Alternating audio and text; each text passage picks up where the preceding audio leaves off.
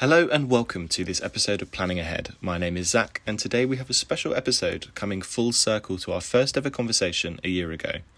This podcast series began with an interview with the Pride Network co chairs at the global law firm Shearman and Sterling, and I'm delighted to be talking to James once again, as well as new co chair Al. Hi, both. Thank you so much for joining me. It's great to see you again, James. Lovely to meet you, Alistair. I thought we could start just by um, summarizing what you both do at Shearman and Sterling and kind of give those listening a sort of brief overview of your your roles here. Sure thing. Well, I am a senior associate, uh, James. Uh, I'm in the disputes team together with Al. I'm on the litigation side of things. So, in short, what I do on a day-to-day basis is litigate. Um, uh, so, yeah, all sorts of contentious processes really. Um, and and that's my day job. And then sort of well, and uh, my dual day job is as co-chair of Sterling Pride together with Al. So um, yeah, that's why we're that's why we're here today to talk about that sort of the work that we do in that sort of capacity. Um, but yeah, that's me. Hi everyone, uh, my name's Al. Um, so I'm, as, as, James mentioned, I'm a, a, another senior associate in the firm. I'm in our international arbitration team, which is uh, again a bit a bit kind of like court litigation, but we um, uh, with a bit more of a kind of international focus. Um, I've been at the firm for just under two years. Before that, I kind of practiced as a lawyer um, at another firm for, for the best part of a decade. Um, and yes, I am one of uh, I'm James's co-chair on the Sterling Pride uh, network. Brilliant. Thank you both. Um, I thought we could start with you yourself, Alistair. Um, obviously, we spoke with uh, James um, last year, sort of talking about the role that Sterling Pride has at the um, at the company. So I thought perhaps you could kind of give sort of brief description of how you got into the the, the Pride network, and then sort of how you sort of consequently became co-chair more recently. Sure. Um, so, I mean, I, I, pretty much got involved with Sterling Pride from day one. So, um, I was involved in the LGBT network at my previous firm. I was sat on the uh, the sort of leadership committee for that, um, with a particular responsibility for the pro bono work that we were doing. And so, I was really keen that in my new role, in my new job, I carried on doing that work, and that I was helping to um, uh, to kind of effect change and create uh, create create the right sort of circumstances for people to flourish in, in, in my new my new job as well. Um, so I sort of joined the firm and uh, was very very keen to get involved uh, from the start. Um, and then uh, Jonathan, who some of you might remember from the podcast last year, he uh, he left the firm probably about eight or nine months ago now. And so when he left, um, I basically t- took on his role as, as co-chair. Um, uh, as I say, I mean, that was something that I was really keen to do. Uh, the, the, short answer for kind of why I got involved was because I love doing this work. I think it's really important. I think it's rewarding. It's educational. It's also quite a lot of fun. Um, and we have an ability to kind of affect change within our organization and, and potentially beyond that. So um, that was, you know, I, I, see my role as as sort of helping to make make those changes uh, incrementally internally. So that's yeah, that's I guess how I became involved. Yeah, absolutely. Um, for yourself, James, what do you sort of see as kind of the ways in which perhaps the role or the aims of the Pride Network have kind of changed in the the year or so since we last had a conversation? Yeah, interesting question. I mean, sort of the great thing about having Al on board is that he was sort of already totally in sync with all the sorts of ideas and the change that we want to sort of help be part of bringing about and, and the things that we want to do. So in that sense, it's sort of been a seamless transition and we've been able to carry on with all our sort of strategic goals and the things things we wanted to do. So I'd sort of emphasize, sort of point to a couple of things in particular. One thing we're keen to do more of as a network and something that I'm personally keen to do more of as well myself is, uh, you know, just direct collaboration really with other DNI networks within the firm. We, we sort of we're, we're, we're good at doing this at Shearman already. Like we have fireside chats with with other networks and, and members and chairs of other networks from time to time for the sort of benefit of the the, the wider firm on key issues. Um, so, so, we're sort of continuing to do more of that collaboration, but not just in events, but sort of embed it more into the actual sort of at network level, um, and and and and really just be aligned with the other networks on our strategic DNI type goals. Um, so, so, that's sort of one one theme um, that's sort of come out even more over the past year, 12 months, I'd say. Um, another thing we're keen to do more of, which which again is a real big collaboration piece, is collaborating with clients, um, particularly client client events, uh, because DNI is equally important to all of our clients as it is to us. Um, so that's that's sort of a, it's really good good space for us to find, having done having done you know the legal work for them, the legal service, a great job there. It's kind of a, it's quite a nice space to find with clients to actually find common ground outside of sort of your legal head to to um, you know to, to further DNI goals. So yeah, those are the two two that I'd focus on in particular in terms of uh, so, so no change of direction, but sort of two things in particular we're focusing on sort of as much or even more than 12 months ago. Yeah, absolutely. And I think, you know, DNI is sort of a component of the corporate sector that it's taken a while to sort of um, be taken seriously and, you know, form into these um, networks that you have. You have the the Pride network that you both co-chair, and then obviously the various other networks within within the company. But what do you think the the catalyst was really in the last sort of few years that has really kind of sparked this explosion of focus and interest and legitimacy of, of DNI um, within sort of Shearman and Sterling, but sort of the, the the legal and corporate sectors as a whole? Um, yeah, I mean, I, I completely agree. I think it's definitely true that DE and I are now sort of super high on the agenda for for, for many, if not sort of most most big companies. Um, and I think from my perspective, there's there's probably a few sort of factors which are which are, are driving it really. I guess I think the, the first is that you know ultimately sort of companies are reflective of society. So as society has changed and as society has put a greater emphasis on um, the importance of, of, of diversity, equity, and inclusion. I think I think companies have done that as well. Um, and sort of a, a, similar point really is that ultimately companies are employee driven. You know, they're they're full of people and they're really made up of the people who work there. And I think over time, the expectations of employees within companies have also changed as well. And so, you know, com- companies kind of have to um, focus on DE and I because the people within the company believe that it's important and it believe that it's sort of an, an integral part of of corporate values nowadays. So I think it's uh, you know th- there's there's kind of two two points there. The first is that you know companies are really made up of people, and the second is that companies have to sit within a societal structure which has started to recognise the importance of of DE and I more in the mainstream.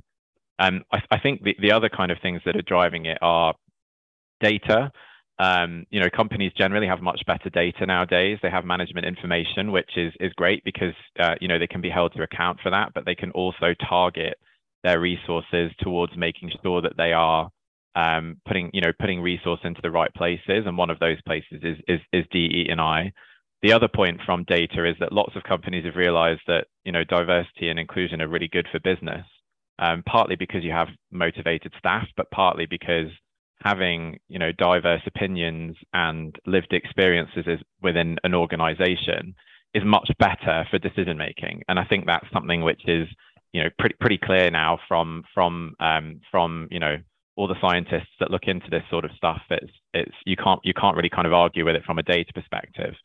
So there's a couple of other points there. And i think finally um, I think lots of people have just recognized that it's the right thing to do. And it's it's kind of hard to put a, value on that. But you know, I've I've worked in a number of different organizations during my career, and I think there is a sort of corporate recognition. I think that we shouldn't just be sort of reflective of society. We should really be driving change as well, and that we have a a, a sort of key role within society to to put forward change and to um, represent the views of our employees and to make sure that the world is a place where they can flourish.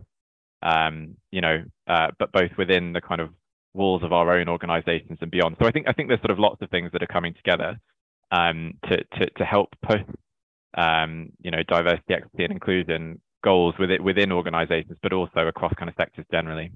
Yeah, absolutely. Um, and James, you were talking earlier about the sort of um, increased aim and emphasis on collaboration, whether that be with sort of mm. other internal networks or with um, partners and clients that the company works with. What do you think the the benefit is of this sort of emphasis on collaboration and you know recognizing those cross sections and that sort of intersectional approach to to EDI um, obviously with your sort of primary focus on the the pride network.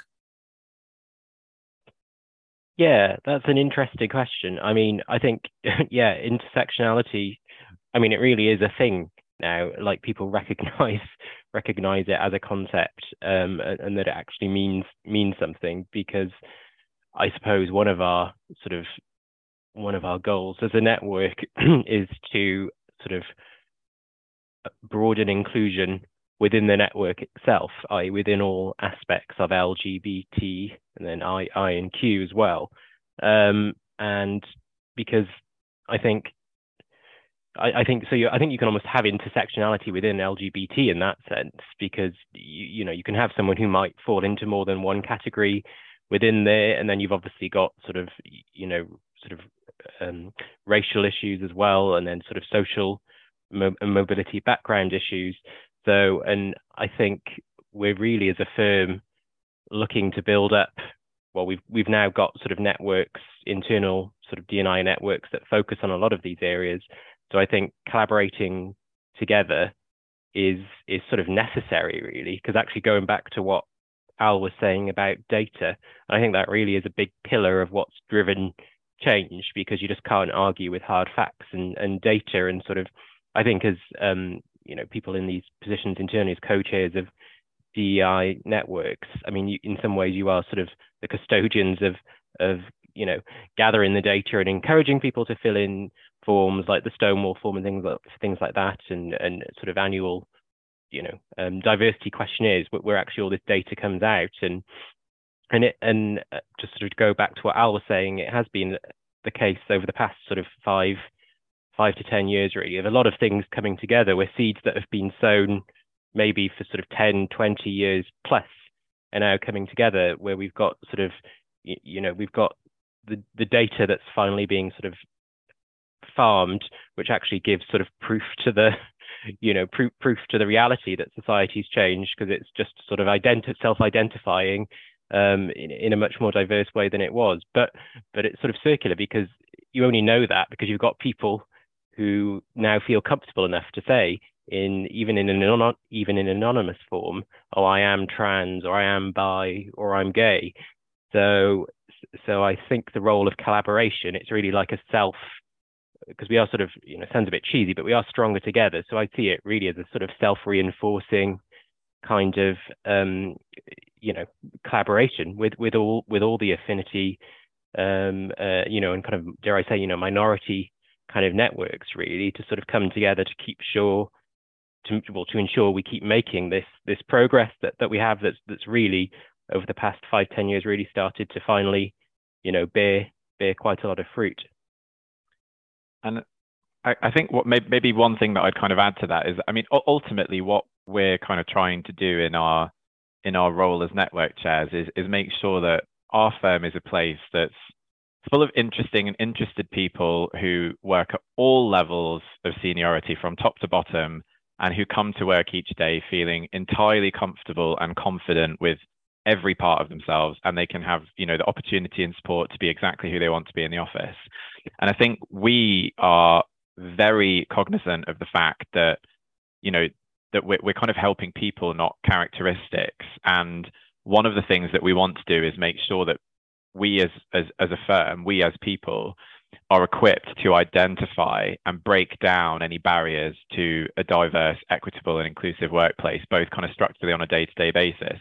And so to, to, be able to be able to do that, to be able to identify what those barriers are and break them down, we need to have an intersectional approach because those barriers are, you know, for an individual person are going to have they're going to touch on lots of different parts of that person's personality or that person's identity.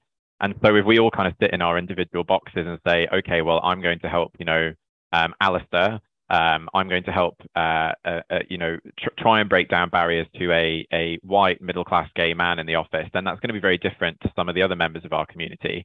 And so, you know, that's something that we're we're very aware of, and that we want to make sure that we're doing, and that we have that intersectional approach, and that we're working with all the other networks, so that we properly understand the actual sort of practical touch points for people. um, and properly support them to be, you know, comfortable and confident in every part of themselves in the office. Yeah, that's great. Thank you so much, guys. Um, I think it's worth now sort of talking about perhaps the sort of um, how do you kind of keep up with, you know, the ever changing emphasis of EDI, but also making sure that the events, the initiatives, the aims of the network are all encompassing of the entire community. Well, I, will I'll sort of get get going, and then Al, Al can add what he thinks. But yeah, I mean, and it kind of goes goes again, sort of harking back to that intersectionality point, because yeah, we do want um, we do want our program to be all encompassing um, of sort of all aspects of LGBT plus. Um, so one thing we've really consciously done in our business plan for this year is to plan sort of you know sort of landmark sort of events if you like that focus on each aspect of LG LGBT um, and and and just to make sure that we are giving you know sort of equal emphasis to to, to both and, and bringing all viewpoints to the table in that sense. So, for example, um, we're we're planning one of the events we're planning is a sort of a, a bi and trans um, lunch and learn session that will be open to everyone, not just the networks. Um, we're, we're, sort of looking at speakers to come in to um, to sort of have a have a look at that and just sort of educate educate people. Um, do you do you want to pick up Al with some of the other events we're th thinking of? Uh, sure. Yeah. I mean, we, as, as, as James said, we, um, we, we, we try and have a sort of balanced roster and that we make sure that we're rep representing sort of every part of the community and what we do. So we have um, lunch and learn events, which are focused towards particular parts of the community. We recently did a um, a joint event with our women's network where we we watched an amazing TED talk by um, Ash Beckham, who's a, an LGBT plus activist in the US, um, which was followed by a sort of Q and A type discussion between me and the co-chair of our women's network. Um, that was really focused on sort of active allyship, vocal allyship, um, in particular towards uh, sort of the lesbian community.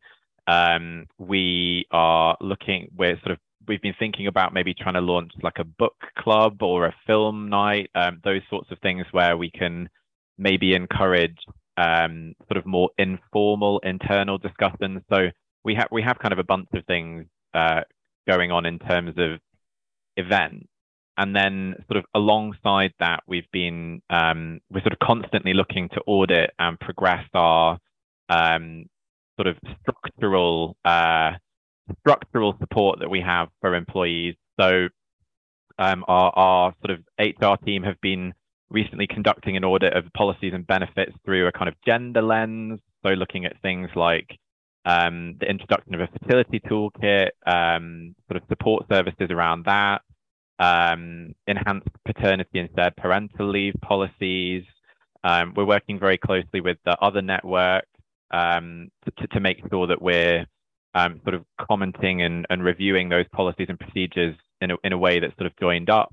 Um, so there, there really is kind of a lot of stuff going on, and we're we're we're very keen to make sure that we're um, involving everybody in those conversations, but we're also trying to sort of keep keep firm management to account in the best way that we can. Yeah, absolutely. I think what one thing that always interests me about EDI and the initiatives that you know corporations will will take up is the way in which perhaps sometimes it's sort of framed in a very competitive um, lens. And obviously, you have you know various LGBTQ plus awards um, and networks and events where you know sort of different pride networks are pitted up against each other. Um, and, and, it almost becomes a sort of tick box exercise. Um, so, how is that something that you can actively avoid as two individuals that are you know passionate about EDI? How do you make sure that you keep your focus on supporting those around you at Shearman Sterling? Well, I think I think a, a, key a key way to do it is sort of you know quality over quantity in in some ways, and so we sort of you know as a sort of smaller network, we do in one one sense we want to sort of try and punch above our weight and do do more. But I do think it's important to actually you know make sure that the events you do do run are really impactful um, which is sort of why why we sort of have specific you know strategic focus in the business plan on on having having an event for all of the aspects of LGB and T, just so we can hold ourselves to account and know and know that we're really you know putting equal effort into all aspects. Um, Yeah, I think there's, I mean, in terms of the competitive side, I mean, I think, I, and I, I'd say that really comes back to sort of collaboration and and and sort of, you know, working together. You're not sort of in it for the the awards or the recognition in that sense. You're you're really in it to sort of come together as a community of individuals and with allies, and and really just to get to know people on a personal personal level. I mean, that's sort of what it comes down to for me, because we're all, you know, as as busy people often beavering away sort of an, an unsociable hours in, in offices. So this is a real great chance to sort of come together and get to know people sort of as as as people. Yeah, what what I think what what I would add to that is um, I, I actually do think that some of the kind of things that are seen as competitive uh, or, or, rewards, you know, sort of pit, pitting people against each other, they can actually be quite helpful, particularly for for networks that are kind of as small as ours. So, um, I mean, we, we're actually really proud of the fact that we uh, made it into the top 100 Stonewall employers this year, which um, I know is not everybody's cup of tea, but I think for us, it's something that we're, we're kind of really proud of. But for me, anyway, the most important point of that entire process is not the fact that we're in the top 100 employers. It's the feedback and the benchmarking that we get to do as part of that exercise. And we do get, you know, it's, it's a holistic review. It looks at policies and procedures, it looks at sort of facilities, data, recruitment, retention, advancement. And for what is a relatively small network like ours, it's really important to know what other people are doing and how other people are doing it so that we can then take that best practice and, and implement it here. And we have a way to sort of leverage that for, um, you know, for, for our own internal in, internal goals and also making sure that we have a way to promote best practice externally through through that as well. So, you know, I'm although I personally am quite proud of the fact that we we kind of got into that top 100 this year, for me the kind of the most important part of that whole process was the feedback session where we, you know, we run through what we're not doing so well, and then and then you know find opportunities to improve that in the future. Um, I think the other thing that we try very hard to do, as James said, is collaborate externally. So um, one of the things that the kind of the, the legal sector generally does quite well is bringing together smaller networks and finding opportunities for them to work together. And we're a big part of that as a firm. So um, there's there's an organization called Out of America, which basically kind of hosts opportunities for law firms to get together. Um, we hosted the last event. We're going to host the next one, um, and that's great because it sort of sparks opportunities for people to talk about issues that they're facing in their own workplace, and you know ways in which they're sort of looking to resolve them.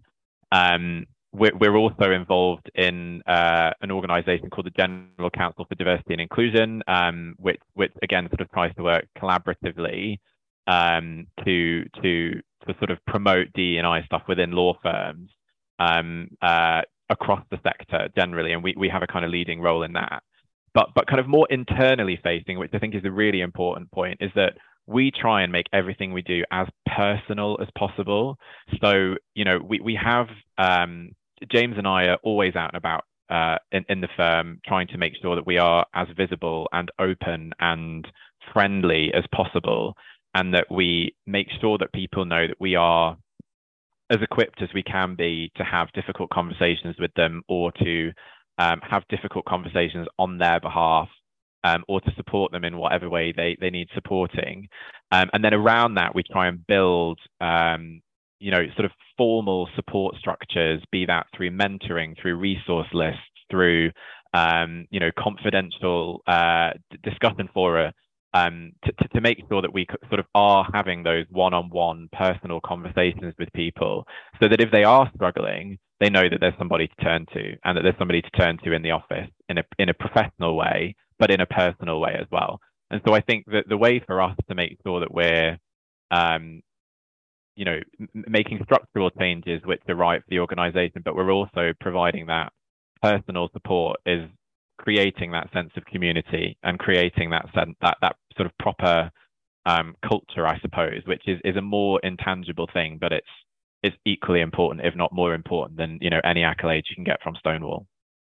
Yeah, absolutely, and I think it's you know it's really interesting to to see how different companies approach EDI, and I think that the common theme there is just that really people centric approach of not only having those support structures there, but the the social value that the these networks provide. And I just wondered kind of how you know I know a lot of people that I've had conversations with where they've wanted to you know attend an event or you know get a bit more comfortable with networking or reach out to people but you know there's that sort of inner apprehension or, or nervousness perhaps that limits them from that. And obviously you know you, you were just saying al about how you sort of try and show your face around the company as much as possible. But how do you you know how do you be there without sort of overstepping your own personal boundaries of you know burning yourself out or committing too much? How do you find that balance between being there for people but also you know as cheesy as it sounds being there for yourself?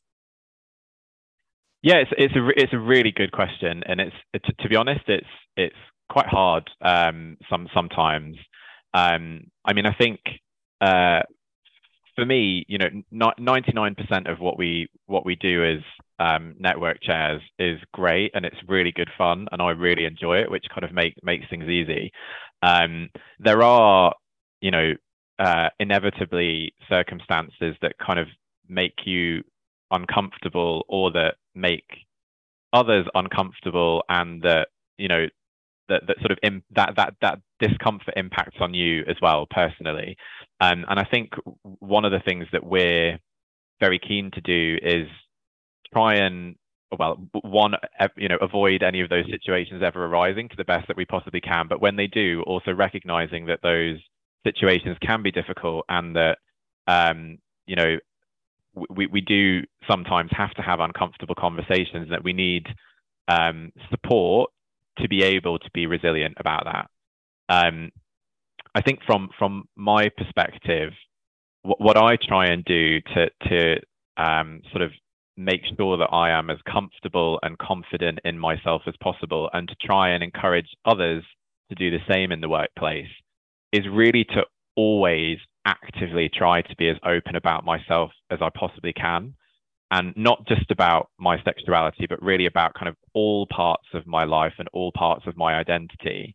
Because engaging with my colleagues about what's going on in my life and what's going on in their lives helps me to feel confident about who I am in the workplace and, and makes me feel empowered to be able to have difficult conversations with them or um, difficult conversations maybe on behalf of them or to just understand really what it is that they're going through. So I think it's kind of partly building up that network of people in the workplace that I trust and that I like and that I have some shared of you know lived experience with and that I know that I can speak to in a difficult situation and trying to make sure that I am that person for as many people as I possibly can be as well. Um, and then I think the other part really is to make sure that I have that support network outside of work too. Because when we come through the front door of the office, you know, we don't just leave everything at home. And um, you know, I I'm super grateful for my partner and my friends and my family, knowing that I can talk to them openly about my work life. Um, because you know, at the end of the day, like that's kind of the, the greatest support network that I have. Much as I love my colleagues, when I go home and can kind of you know talk to my cat about uh, about how I'm feeling each day, you know, that that's something that kind of makes it much easier for me then to go back into work the next day and um, uh, you know, battle on, if that makes sense. Yeah, I I think it is. Um, it's a tricky question and it's an important one. That this whole, you know, to do all the things Al just described, you really do need your own self confidence and your self assurance, and you know that is something that comes out over your career as you're building it and it isn't easy for someone you know a graduate just starting out and that's just the reality. And you kind of almost you know you'll get a sense over time. And i think as al said it's important to um you know just be open generally and just to sort of you know personalize yourself in a way and make people around you realize that that you you know you, you have a life outside of work you have a personality you have interests. And i find that once you start doing more of that that zal described you know, it just becomes naturally much more easy to be open about your sort of sexuality and the fact you've got a same as whatever your case is. In my case, you know, having a same sex partner, um, you know, you don't necessarily need to blurt that out to someone as the first thing you say if you do have some anxiety around, you know, coming out in in the workplace or to, you know, as we keep having to to to different people, uh, you know, over the course of your time in the office, but but I think if you just do try to, as Al said, sort of find, you know, find your people, as it were, within within your workplace around you, um, and sort of just get used to sharing more of yourself around them, it then becomes easier to share more of yourself around others who aren't in that close network necessarily, and and also, you know, an important aspect of you, like your like your sexuality.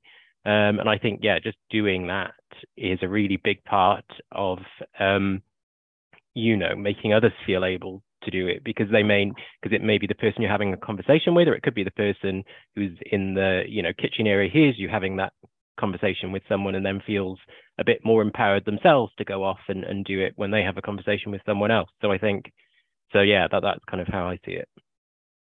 Yeah, absolutely. Um, I thought we could sort of spend a little bit of time now about how the network and yourself sort of support that transition for perhaps young people that are seeking a career in the legal sector or perhaps have recently joined the firm, something like that. And I remember, James, we discussed briefly last year the Being LGBTQ plus in Law conference um, that Shearman ho- holds every year, and it's back this year. So I thought for those listening, perhaps the two of you could just give an overview of the event, what it's designed to achieve, and what it offers to young people seeking a career in law?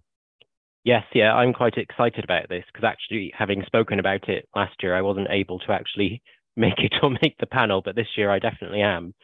So, so that's great. Really looking forward to being on the pal- panel with Al, Al, and, some others, and, and sort of Al can maybe talk into a bit what it was like last year, what was good, and what we're seeking to replicate this year. But yeah, just to give an overview and plug plug the event, it's on it's on Wednesday, the 10th of May, um, at our offices, 6 to 8 p.m. So it's sort of an evening event if, if people have plans during the day. And it's really aimed at LGBTQ plus and anyone, allies, really, students and graduates who are interested in joining the legal profession in general. It doesn't have to be Shearman. Hopefully, would be one of your your options. But anyone who's really looking at law in general, and you know, perhaps you know feels or isn't sure if it's for them, or feels slightly intimidated by the reputation of the profession, profession and wants to explore it a bit more, this event is absolutely designed and intended for these sorts of people, among others. So, so yeah, it will just it will consist of a panel discussion um, followed by sort of an open Q and A with the room and the panel, and and then at the end there'll be a sort of networking session with drinks and canapes with with us uh, members of the network and sort of our broader affinity groups within Shearman. So so that's that was broadly what the format of the event was last year um, and, and, what it's going to be like this year. Um, we and we will be, you know, and, and the content will be geared towards uh, students and graduates as well. So we will be looking at, you know, how how you actually enter the profession in the first place. We will be talking about sort of, you know, barriers to entry perhaps, and and how we're looking at remove, removing them and opening things out and you know, in the interview process. I mean, it won't be a, it won't be a sort of a strict graduate event in that sense, but I'm but I'm sure we'll be touching on it um, and, and sort of then leading into well, what might life look like? Sort of if you're on an internship or a training contract at the firm, um, talking a bit in a bit more depth about our, our LGBTQ plus initiatives at Shearman, um, and and really any anything anyone wants to know in in the, in the Q and A. So so yeah, that's my piece, and I'll let Al chip in in terms of sort of how how it went last year and highlights and what he's looking forward to this year as well. Yeah, I think I think from from my perspective, what was really great about last year is that it was a really open discussion and it was quite honest, and um, everyone was able to to sort of talk about our own experiences as a lawyer working in the law and working, you know, for, for law firms and other organizations. Um, and not all of those experiences are, are always positive. And I think sometimes talking about some of the negative experiences is is just as important as the positive ones because it means that people who are kind of entering into the profession understand the types of situations that you can be faced with in in, in life and in the profession um, and how you know others have gone about dealing with those um, experiences or circumstances um, in, in good ways and in bad ways uh, and, and talking about some of the mistakes that we've maybe made a- along the way as well and what we've kind of learned from those. So um, you know, I, I, remember last year talking about. I think I was asked a question about um, how, how how it is to sort of work with clients and colleagues from from different parts of the world where maybe they have um, you know, sort of different perspectives on on LGBT plus individuals. Um, uh, and I I have been very lucky to, to, to have the opportunity to work all over the world, in, including in some places where, um, you know, uh, things haven't maybe moved on as much as they have in in in the UK. Um, and uh, that wasn't always the easiest thing to do. It wasn't always the easiest thing to deal with, but it was a part of the career that I chose. And um, uh, you know, have, having kind of open, open and hopefully relatively frank discussions about that, um, I think is helpful for people who are, you know, thinking about what it really is that they kind of want from their lives and their careers and the types of experience they want. And, um, you know, not, not all of that always kind of pulls in the same direction. So, um, yeah, I mean, I think I think that, that the, nice thing is that it's kind of we try and make it as driven as we can by the people who attend rather than by us. You know, we're, we're not there to kind of tell you about um, how to get a training contract. If you want to know how to get a training contract, you can go on the website and find find that out for yourself. Um, we're, we're there to talk to people about you know what it's like to be a lawyer, um, how how how it you know works to become a lawyer in the sense of um, you know w- what it's like for an LGBT plus person to try and get into the in, into the uh, into the sector, and then you know what what your career might look like after that. Um, and it's really interesting to hear from you know students and and, and graduates as well um, about their experiences and what it is that they're kind of excited about, or what it is that they're nervous about, and all those sorts of things too. Because um, you know some sometimes we can do a bit of myth busting as well for people, which is which is good. Yeah, absolutely. I think it's great to sort of have that ability to sort of host those events and have that platform for you know those kind of honest conversations those you know discussions about identity and and things like that um i'm interested sort of to get your perspective of kind of how your own sort of personal view of your identity and your you know comfort with you know now being in a role that both of you have where you are sort of advocates for you know the lgbt plus um, members of the the company. So how is that kind of relationship perhaps with your your sexuality your identity sort of changed as you've uh, gone through both of your careers? Yeah shall i shall i just hit on that one. So, um, I mean, I would say that my journey to where I am now has not been a linear one. Um, so, I was a not very confident teenager, and then a uh, supremely confident person in my early twenties about all aspects of my personality, and then uh, sort of retreated a bit from that. Um, in in part as when I was kind of working in some of these difficult places all over the world, um, but but also in part just because I kind of went from uh, I, I guess, like a really great group of friends at university who I knew really well and who I felt really comfortable with into out into the world of work and you know interacting with all sorts of people who um, I you know were were less like me in in lots of ways. Um, and ultimately, that's something that I've come to really enjoy about my career. But but that's kind of beside the point. Um, but yeah, I mean, I, I would say that my my journey to sort of my my more confident self nowadays has not has not always kind of pulled pulled in the same direction. Um, and it really it really has been a bit of a journey to be honest. And I think you know that there were times where I told myself that um, I was maybe sort of changing parts of myself or um, hiding parts of myself out of circumstance or out of practicality just because it was kind of the easiest thing to do, but ultimately that it wasn't really something that was kind of affecting me. Um, but in, in retrospect, I'm not sure that that's necessarily true. Um, and I think one of the great things about working in as, as a lawyer and in law firms is that, generally speaking, I think they are really good about um, supporting you to be um, uh, somebody who is kind of comfortable and confident in yourself and also somebody who can empathize with other people because ultimately as lawyers that is what we're trying to do we're trying to understand our clients and understand what it is that our clients are worried about or interested in or trying to do and so actually there's, there's a lot of things about being a lawyer which fit really well with um, being an advocate. I mean, an advocate is is is you know it's synonymous in some ways with with being a lawyer. So it's it's a really it's a really um, great sector to work in if, if you're kind of interested in this stuff. I think because it it sort of sits really well with um, with with what it is that we're we're sort of trying to trying to do more more broadly. Um, I mean, I think it's think think I, I mentioned before that we did um we watched that TED talk by Ash Beckham, and we we had that Q and A session with um with Gabby, the, the co-chair of our women's network, and, and one of the themes that we kind of covered in that was about being brave and kind of active allyship and vocal allyship and not being afraid to kind of get it wrong sometimes.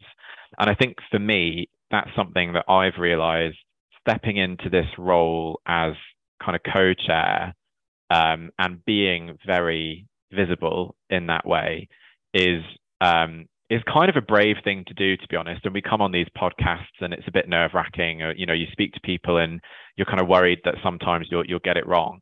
Actually, it's really important to sort of find the space to forgive ourselves and forgive each other when we do get things wrong. And that's a really important part of my personal journey, and it's something that I'm still working on. But I think it's something that um, you know I, am I'm very mindful of, and it's something that we talk about quite a lot, you know, in, internally too, about creating space for people to have um, uncomfortable conversations and grow. And I think that's a really, you know, uh, a really important part of of each of our kind of personal journeys, but also something that we're we're trying to do as a, a firm generally. So I'm not sure if that answers your question, but anyway, that's uh, that's that's that's kind of me and how I've got to where I am and where I'm still hoping to go. Yeah, that's fantastic. Thank you.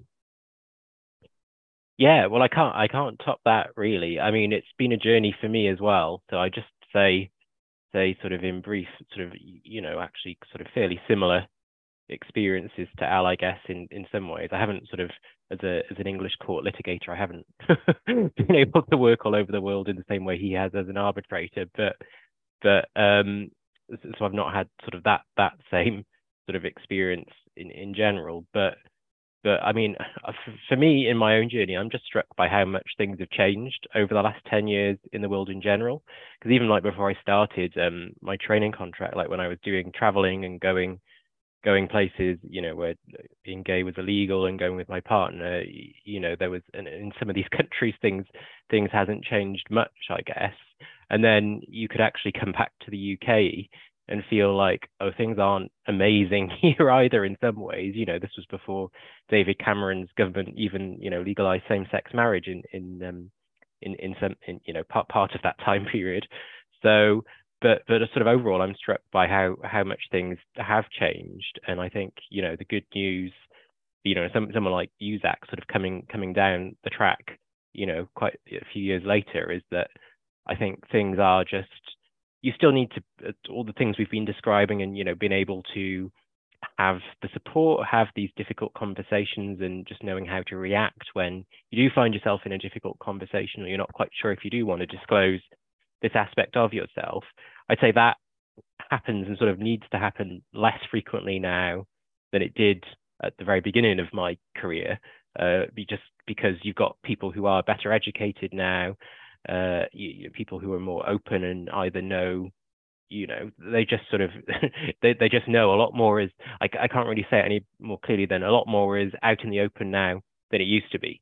Um, there was almost like i mean it depends where you were but i certainly got a bit of a sense of don't ask don't tell very early in my career in in law and you, that's really receding quite a lot now. And that really and you know it's great that we're sort of trying me and Alan what we do are trying to be part of as Al said sort of the structural train change but just sort of indiv- as individuals your life becomes so much easier when the structural change is happening happening around you. Um, and, and and it makes your your journey to being sort of more open and just your you know your full whole self at work and in the wider world so much easier um, yeah yeah, no, absolutely. I think it's it's really interesting for me to sort of look back on, you know, my my three years of of university and and how perhaps our sort of perspectives in the UK or globally have kind of changed in terms of the sort of EDI initiatives or through an EDI lens. I mean, I, I joined university off the back of um, the the death of George Floyd, and then there was a major conversation throughout my first year at university about women's rights and you know sexual assault and protecting you know those kind of um, you know things from happening again and now we sort of find ourselves in sort of a massive um, conversation and dispute about um, diverse gender identity and things like that and i think that the thing that i always find really interesting is rather than talking to my friends about it and, and people of, of my age where we kind of sort of see things in a very similar way i actually prefer you know trying to talk to my parents about it or my grandparents because you always find that actually how well do you understand a concept until you can teach someone from scratch. It's all mm. well and good having a conversation with someone that you know knows what you're talking about, and I think you know that kind of sort of connects with with your roles. And obviously, you're going to be working in a massive law firm where you know like you say you've got offices across the world and there's going to be lots of different people from different backgrounds different age demographics but then also you are both learning about yourselves about the lgbtq plus community and the ways in which our perspectives on that are changing too so how do you you know how do you educate others whilst also kind of making sure that you're sort of focusing on your own perspective and your own sort of um, I guess curiosity and education of of how EDI is developing too. I mean, it's a very quick quick turnaround. I'd say in some ways you may learn something yourself one day, and you know maybe pass it on the next. I mean, we don't need to all be sort of sages who've known it and done it all before. I would say, and I guess it goes to Al's point about you know not being afraid of making mistakes and and recognize that we are all on the same you know learning track really in some ways going through the same the same experience, albeit you know at different stages of of um, of of life potentially. So so yeah, I think really yeah, I think uh, sort of you know increasingly realizing a key part of this job as co-chair is very much just to go out there, you know, and, with with the sort of benefit of the position of have more of these sorts of conversations, you know, with you or just people in the firm or, or clients than I otherwise would have then that gives you the chance to have these interactions, have get these learnings, as it were, from other people, from their perspectives, what's happening to them, what they've heard, and then that's really you, you know, and, and really pass that on, and you're sort of gathering all this, you know, information and collective experiences together, and that's and that's quite empowering because you you sort of have these stories and experiences that then you're able to relate to yourself and pass on and hopefully help other people relate to. Um, and and sort of sort of within that, I guess is is you know in terms of the DNI lens specifically, it's you know kind of best practices and what other people might be doing, other organisations, how we can bring that into ours and and and make it work or aspects of it that are applicable to our organisation work work here. So so yeah, I sort of I, I look at it as sort of a quite a quick turnaround time. you learn something one day and maybe have a go at implementing it the next. Yeah, definitely. And I think I think the other part of our job, which is is really important, is is trying to add structure and accountability to what we're doing. So making sure that um, at a at, at a firm level, we are we have a sort of roster of of DNI programs and initiatives that properly represent the whole of our community, and that where we don't have uh, the requisite knowledge or experience in order to be able to you know d- deliver some resource or deliver some training that we we find the people who do have that be that ex- internal or external um, to make sure that we are educating ourselves as well and that we're dissemin- disseminating information in a way that is um, uh, as as wide ranging and inclusive and accessible as it can be so making sure that you know that's through podcasts through resource lists, through lunch and learns, through blogs, you know, book clubs, what, what, whatever it is, um, making sure that we reach as many people as we can in a way that they'll want to engage with and understand. Um, and that we're not shying away from having, you know, difficult conversations where we where where we need to, and that we are accessing those parts of our community where perhaps change is is not going to be as sort of easy and quick as as it might be with other parts of the community as well. So, um, yeah, I mean, I, I think there's uh, there's kind of lots lots of aspects to this um, which, which already go hand in hand. And as, as, I think James is totally right to say that we're all kind of we're all learning and we're all at different stages of our learning, but it's about recognizing that um, we all kind of need to pull towards the same goal and making sure that we cater for for everybody in in the best way that we possibly can. Yeah, for sure. And I think you know if you've come across this sort of instance before or you know you're faced with it potentially in the future how do you kind of overcome those instances where you're you're having a conversation you're working with someone on a, a different team or a client where there's that sort of friction i guess from you know different perspectives on doesn't have to be queer issues can be you know gender based um, racial you know social mobility based etc but how do you overcome those barriers of perhaps people unwilling to learn? Because you know i think the the one thing that i think people are always aware of with these sort of education based events is you know those that attend are normally the ones that are willing to learn. So how do you get through to those that perhaps aren't yeah it's really tricky. It's really really tricky. And i think um uh from from my perspective what i would always personally try to do is communicate as much as i possibly can with with somebody um, particularly where that communication is difficult um, and to try to understand where they're kind of coming from, but also not to um, give up, I suppose, my own moral core or moral compass, um, and and not to kind of be too ready to um, change myself or kind of morph myself to, to to to make somebody else more comfortable. And i've i've definitely not always done that. And there are points in my professional life where i look back and wish that i'd um, done a bit more to be honest or done something a bit differently. Um, and uh, it's taken time for me to kind of reflect on that about sort of who i want to be and who i want to stand for even if it's uncomfortable in a particular moment and and and sort of crack on anyway. Um, but it's, it's it is it is difficult. It is difficult, and I think um, sometimes it's helpful being in a role like ours because if you kind of professionalize your moral compass in a way, then that gives you a bit of opportunity and leverage to kind of go in and have those conversations in a way that's you know less personal and more um, I guess kind of disassociated, if that makes sense. Um, but that's not always the right approach. And sometimes you do have to make things a bit personal in order to make somebody understand. Uh, and so I think it's, um, as I say, it's it's partly about kind of being brave.